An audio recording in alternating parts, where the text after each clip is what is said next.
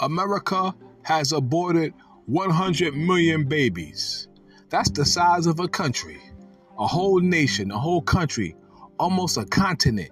That's a lot of people. And this nation will be judged for that.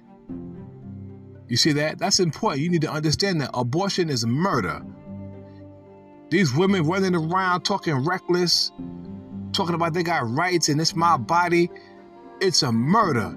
You're committing homicide in the eyes of God and you're to burn in hell. All these women killing their babies, terminating their pregnancies will burn in hell. God's to throw these women in the lake of fire, which is the second death. Abortion is a sin, it is a crime in the eyes of God, and it is murder. I'm telling you right now, many of these women in America and around the world have bloody hands. They have blood on their hands. You need to understand that. Once a person, a man and a woman get together, two people, and they begin to copulate, have sex, fornicate, and a man ejaculates inside of a woman, the process of life begins.